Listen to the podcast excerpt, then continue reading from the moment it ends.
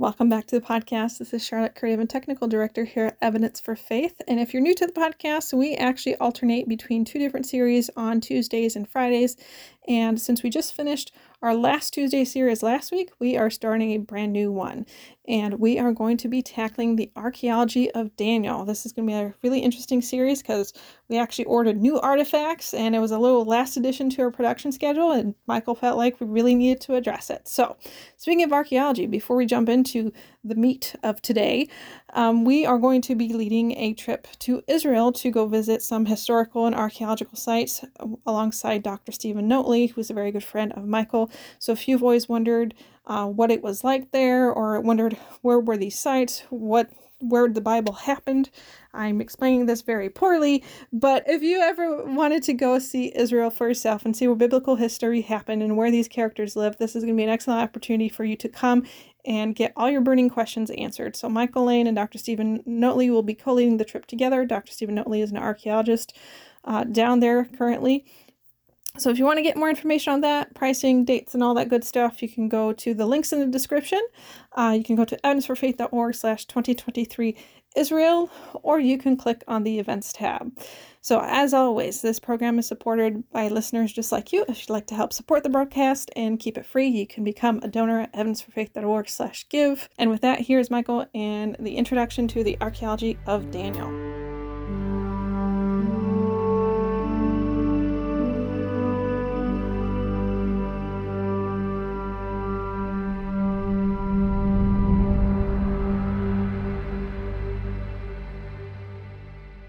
Hi, and welcome to Evidence for Faith. I am so glad you're joining us today um, what is starting off to be a brand new series. Um, actually, sort of a small one, but we're doing a series having to do with archaeology.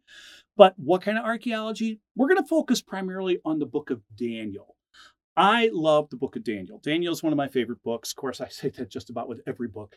Um, but I love the book of Daniel, and Daniel um, does have some remarkable archaeology that supports this book. And so, what we're going to do in this lesson here, this is an intro. We're not going to get into the actual artifacts as we normally just jump right into artifacts. This one, I wanted to give you a little preview on why Daniel is not accepted sometimes by critics and and um, skeptics of the Bible and what their reasons are, because it is often attacked. Outside of the book of Jonah, Daniel is probably the most attacked book we have in our Bible um, particularly in the Old Covenant, that um, agnostics and atheists and just Bible skeptics love to take pokes at. And what I've done is I've read through a lot of their papers, numerous, numerous papers and books uh, that they have published talking about this. And basically, it comes down to seven problems. And we're going to take a look just at this introduction, just showing you some of the problems that they have and how they're not that not that serious of a problem. Matter of fact, they're not problems at all when you get into the archaeological record. Now, as I say, many critics and skeptics of the Bible, they just love to focus on Daniel. And I guess one reason too is Daniel's a very popular book. It's got some excellent stories in it we love to tell. It's a, it's a major book of prophecy. And today, in the world we're living in, wow, this is a major book that we need to study more and more. So critics will often cite that this book is false. Um, so let's examine their reasons before getting into the archaeological record of the artifacts that we have here. Now, according to the Bible, Daniel would have lived by the biblical chronological time frame. He would have lived around 620 to about 540 BC. Now, critics state right here that the book of Daniel could not have been written until well after this, around 168 BC. Now, this is the period where Rome is starting to really grow and, and starting to come into being a world power. So Daniel um, lived hundreds of years before that period of time. And one of the major reasons, and when I, I've read this in numerous books and on numerous papers, one of their major reasons that they have for this, that Daniel had to be written after 168, is because musical instruments are mentioned. And um, the names of these are Greek musical instruments. Thus, musical instruments in Greece. Well, when Daniel according to the Bible is is around, there was no big Greek empire. Alexander the Great has not come in yet. That's hundreds of years away. So, since it contains the names of musical instruments known in Greece, they say that it had to be written after the time of Alexander the Great, who ushered in the Hellenistic period um, after 330 BC. So, just because of that, a lot of people will, well, because there's a musical instrument with a Greek name, let's let's get rid of the book. Well, come on, let's just think about this logically here. First of all, they claim that these also that these prophecies that are found here are too exact. They're too perfect. Because Alexander the Great is prophesied in here. Rome is prophesied in this as coming and stuff. So they say, oh, it's it's too perfect. The book of Daniel's too perfect. So it had to be written after the events took place.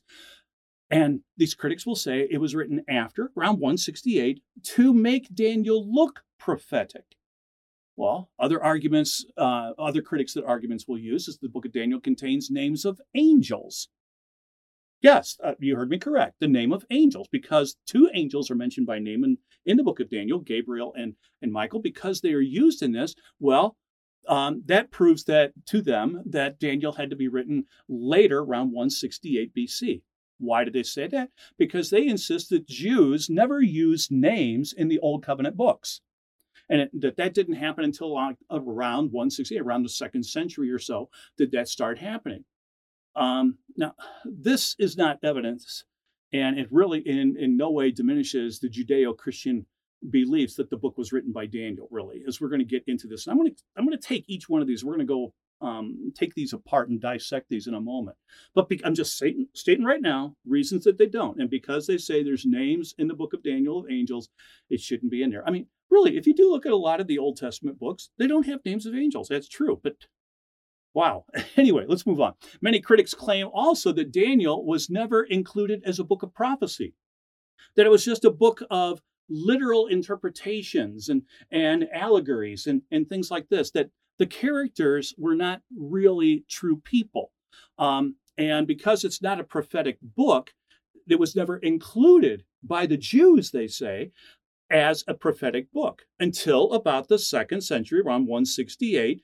And then it was included um, finally as a prophetic book. Um, but before that, it was always um, they said that it was always included not in the books of prophecy, but it was in the books of writings. Now, that would be like the books of uh, the Psalms, uh, Job, Proverbs, Ecclesiastes, Song of Solomon, those kind of books.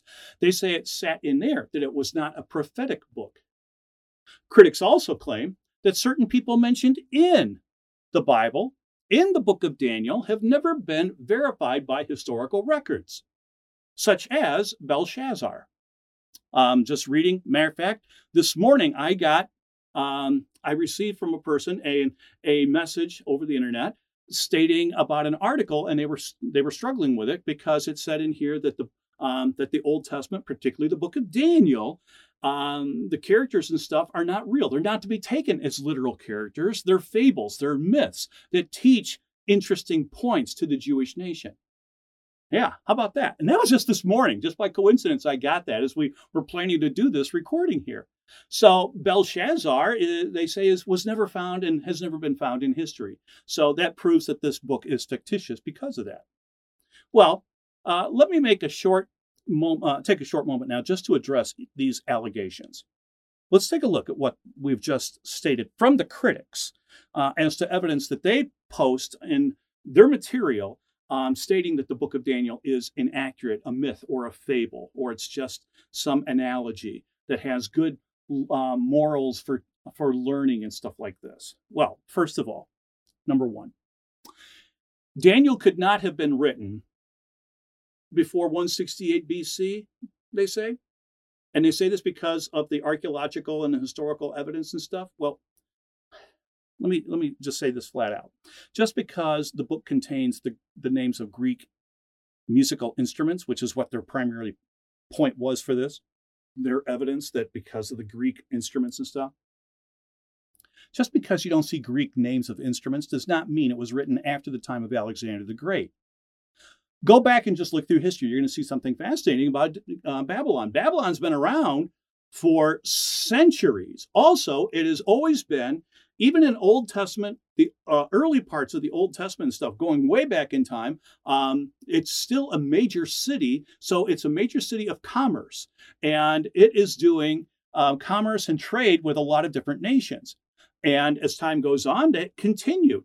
So it would be perfectly logical, since they're dealing with different nations from all over the known ancient world, then people are coming there trading and stuff like this. It would be quite logical that musical instruments would make it from even Greece as far into uh, Babylon. I mean, even during the time of the period of Christ, there have been pieces of Spanish, Spanish now, um, glass and ornaments and stuff that have been found in Jerusalem at the time of Christ that came all the way, they're Spanish, all the way from Spain because there's trade and stuff going on. So it's quite logical that musical instruments could have been brought over into Babylon before 168, even before the Hellenistic or Alexander the Great, because there's so much trade going on. So that criticism just does not stand up. Second, concerning the false idea that Daniel was written around 168. Well, there's a problem with that also. You see, there's a book called the Septuagint. I have a copy here. This is my Septuagint, which is the Septuagint. If you're unfamiliar with this, it's a Greek copy of the Old Covenant. And this was written, the original Septuagint was put together somewhere around 250 BC. You know something? The Septuagint, the oldest copies we have of the Septuagint show Daniel was included in that. That's around 250 BC. So when critics say 168 BC, you can see they're over 100 years off right there. Um, also, we're not done with this one. When you get to our Bible today and you look at the book of prophecy of Ezekiel and you read in Ezekiel, um, by the way, Ezekiel lived somewhere, we believe, around 593 to about 565 BC. This is way before 168. This is hundreds of years before. Do you know that in chapter 28 of Ezekiel, Daniel is referenced? Mm-hmm. So Daniel would have been a contemporary of Ezekiel, but the thing is, he's referenced in that book. Also, in the works of Josephus, the first century Jewish historian, which I have one of his copies, a copy of his works here. And even in this book, he refers to uh, the book of Daniel and stuff. Now, he was first century um, AD, but the thing is, he's recording the history of the Jewish nation and he talks about it. He actually mentions how when Alexander the Great, around 330 um, BC, was coming through his conquest, taking on the Persian Empire, came to Jerusalem. As he approached Jerusalem, he did not destroy Jerusalem because he was met, according to Josephus, uh, this historian, that the high priest took a scroll of the copy of Daniel and met him on the outskirts of Jerusalem to show him that Daniel, a prophet of the Hebrew nation, actually recorded all about um, Alexander the Great coming and conquering the whole world. And according to Josephus, that Alexander then um, came down and he made a sacrifice actually to the Lord God, the true God, because of what this prophecy showed. The thing is, this is in uh, around 330 BC. And if he's going to show him a copy of it, it means he had to have a copy of it. Um, so that scroll right there shows that uh, uh, in the works of Josephus, how this has all been taking place uh, beforehand, that the book of Daniel already existed. A third reason that the prophecies contained is sort of building off the last one that the prophecies contained in the book of Daniel are so absolutely perfect dealing with world um, powers and world empires and stuff that would come. They say it is too perfect. Thus, it has to have been written well after the uh, the events took place. Oh, yeah, that's really a good reason uh, to insist upon that. Now, to insist that the because the prophecies, because the book is so accurate in detailing the Babylonian Empire, the Persian Empire, um, the uh, Hellenistic, uh, the the Greek Empire, the uh, Romans that come afterwards, and even the, the Messiah, because Daniel has all that about there um, in his book too. Because all these things are so perfect, that doesn't mean that that it was written after the fact. That means that there is a God who really knows things. So those who insist upon this, they're basically building all of that stance that it's too perfect to be um, written way before. They're stating basically in a way that they don't believe that there is a God. I mean, that's the assumption that they're making, that God couldn't have done this. Listen, folks, God is omniscient. He is knowing everything. Nothing is too difficult for him. He knows the future. He told Daniel what to write, what was going to happen, and Daniel wrote it down, for nothing is too difficult for God. After all, there's other prophet, prophetic books in the Bible. How come they're not under attack like Daniel? That doesn't make sense. Daniel is a major book of prophecy. No question about it. Fourth thing, dealing with this whole deal with the angels' names. Two angels being named in the book of Daniel. Oh, here's Gabriel, here's Michael. It's got to be after the fact, written after all this, because the other books of the Old Testament don't have those names in it. Well, it's true. The Old Covenant books don't do not include names of angels. That is true. But what does that actually prove? Nothing. That doesn't prove a thing. The book of Daniel was, in just the time frame of the Bible, one of the last books to be written in the, the Old Testament covenant. Um, and so you can compare that with all these other books. Yeah, you will see that there's no other angelic names mentioned in there. But to say that, well, he's the only one who mentions this, means that the other ones didn't, that means it had to come later. That is totally fictitious. There's no logic to that whatsoever. Just because there's names of angels, that does not give us a date. It doesn't do it. Totally disagree. That's a logical conclusion that they've come to. A fifth point Daniel, they say, is a prophetic book and it was in um, it was in the old covenant, of course. But uh, from the earliest records, they say that Daniel was never um, a prophetic book, one of the major prophetic books. Well, as we said, the Septuagint places it in the book of prophets, in the section of the prophets. Josephus refers to it as a book of prophecy. Other ancient writers, Melito of Sardis, Origen, the early church father, all these people always claim this book is exactly what it was saying it was. It was written by a guy named Daniel back at the time of Nebuchadnezzar, and that it is true, it is a true book of prophecy. So this idea that it was not included in a book of prophecies, actually that comes more from a modern stance and modern criticism of this book because this was something that was never really talked about in the old um, periods of time. It's it's a modern new theory that's come up with, which is totally unfounded. No, it's it is a book of prophecy. A sixth reason. Now this one's really interesting, and I've heard this one a number of times. Some of the names that are mentioned in the book of Daniel have not been verified by archaeology. That's true. There are some that names of the Bible uh, you find of characters in Bible that just don't appear anywhere in archaeology. I mean, when you consider how many thousands of names of people there are in the Bible, well, that's not that um, odd, really, when you think about how much we have actually dug up. Um, so there's many reasons this can be true. First and foremost is the fact that biblical archaeology, this science, is a relatively new science. It's about the same age as the uh, the science of genetics. Um, they began in the um, middle of the 18th or 1800s, so it's not that old of a science. Because of that, we haven't discovered a whole lot of stuff. Our, uh, scholars and archaeologists estimate that we've only discovered about five, maybe at the most 10% of all of the archaeological evidence that's out there. We've only found 5 to 10% of it. So most of it, in other words, most of what we're coming across that support, uh, that will pertain to the Bible, support the Bible, that hasn't been found yet. It's still under the dirt. It's still out there. Um, much of it is still undiscovered. But here's an important point. Every single artifact that has been found, not one of these can prove the Bible wrong. Not one. There has not been one archaeological discovery that disproves the Bible. Whereas there's been tens of thousands of discoveries that show support that the Bible is true. And almost monthly, we keep coming across new discoveries that people are finding out wow, this is just what the Bible said. Mm-hmm. And then let's get to the seventh and the final one. Critics love to point out that the names of certain people, historical characters and stuff mentioned in the book or Bible have not been found in history. Well, um, that's not that unusual, like I say, concerning how many names there were. But let me give you one fact that helps to explain this. First of all, it was not uncommon in ancient times because of all these different nations all over the ancient world that they had their own languages and they had their own names for people. Uh, for instance, in the book of Esther, there's a king that's called Ahasuerus. Now, we know him today as Xerxes the Great, but the Jews had a different name for him. Also, in the book of Esther, the uh, Esther's name herself, Esther is Persian for Hadassah. Hadassah is her Hebrew name. Esther was the Persian name.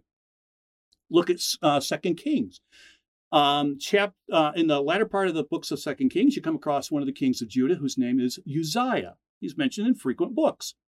Uzziah was also named and, and called King Azariah. Same guy, two different names, just like what we keep seeing here.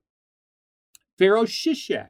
In First Kings, Pharaoh Shishak comes and, according to the Bible, he uh, defeats um, the Jews and uh, the Israelites and conquers the land there. Well, Egyptologists know that his Egyptian name was Shoshenq the First. Same guy, the Jews had one name, the Egyptians have another. This is what goes on. So just because we see certain characters in the Bible that are not, uh, we don't find actually evidence for, sometimes it's because they could be called something else. And we're going to see this as we go through Daniel. You're going to see this a couple times that certain people apparently have different names in different places, but it's still the same person. Even even Daniel himself and his three friends, Daniel and his friends um, Adoniah, Azariah, Mishael, well, they were given Babylonian names. Uh, Daniel was called Belteshazzar. And then you had Shadrach, Meshach, and Abednego. You have those names, yet it's the same character. So we come across um, different cultures have different names, and this is this is common throughout the ancient world in studying these different nations and stuff, and that people will be called different names in different places. So that is not a, a reason not to believe in the book of Daniel. And as I say, as we're going to be studying artifacts, we'll be showing you some different artifacts as we go through this. And some of these are just absolutely fascinating what have been found. And they're just going to really rock your socks and, and uh, frost your Wheaties because some of these things are just absolutely amazing that support the book of Daniel. And a lot of people have no idea these things have even been discovered. And even when they go to a museum, uh, say in London, or if they go to Jerusalem and look at museums and see these things, a lot of times they just don't make the connection that points that these things are actually supporting the book of Daniel so well, and they do. And that's what we're going to try and show you as we go through here. So, this was just the introduction. Now, we're going to get into, in the next lessons following this, we're going to get into these archaeological discoveries and let you see, as I point out the little details here, how accurate the book of Daniel is. It's a remarkable book, and I hope that as you explore this series with us, the short series on these artifacts dealing with book of Daniel, it will cause you to love this book more and more.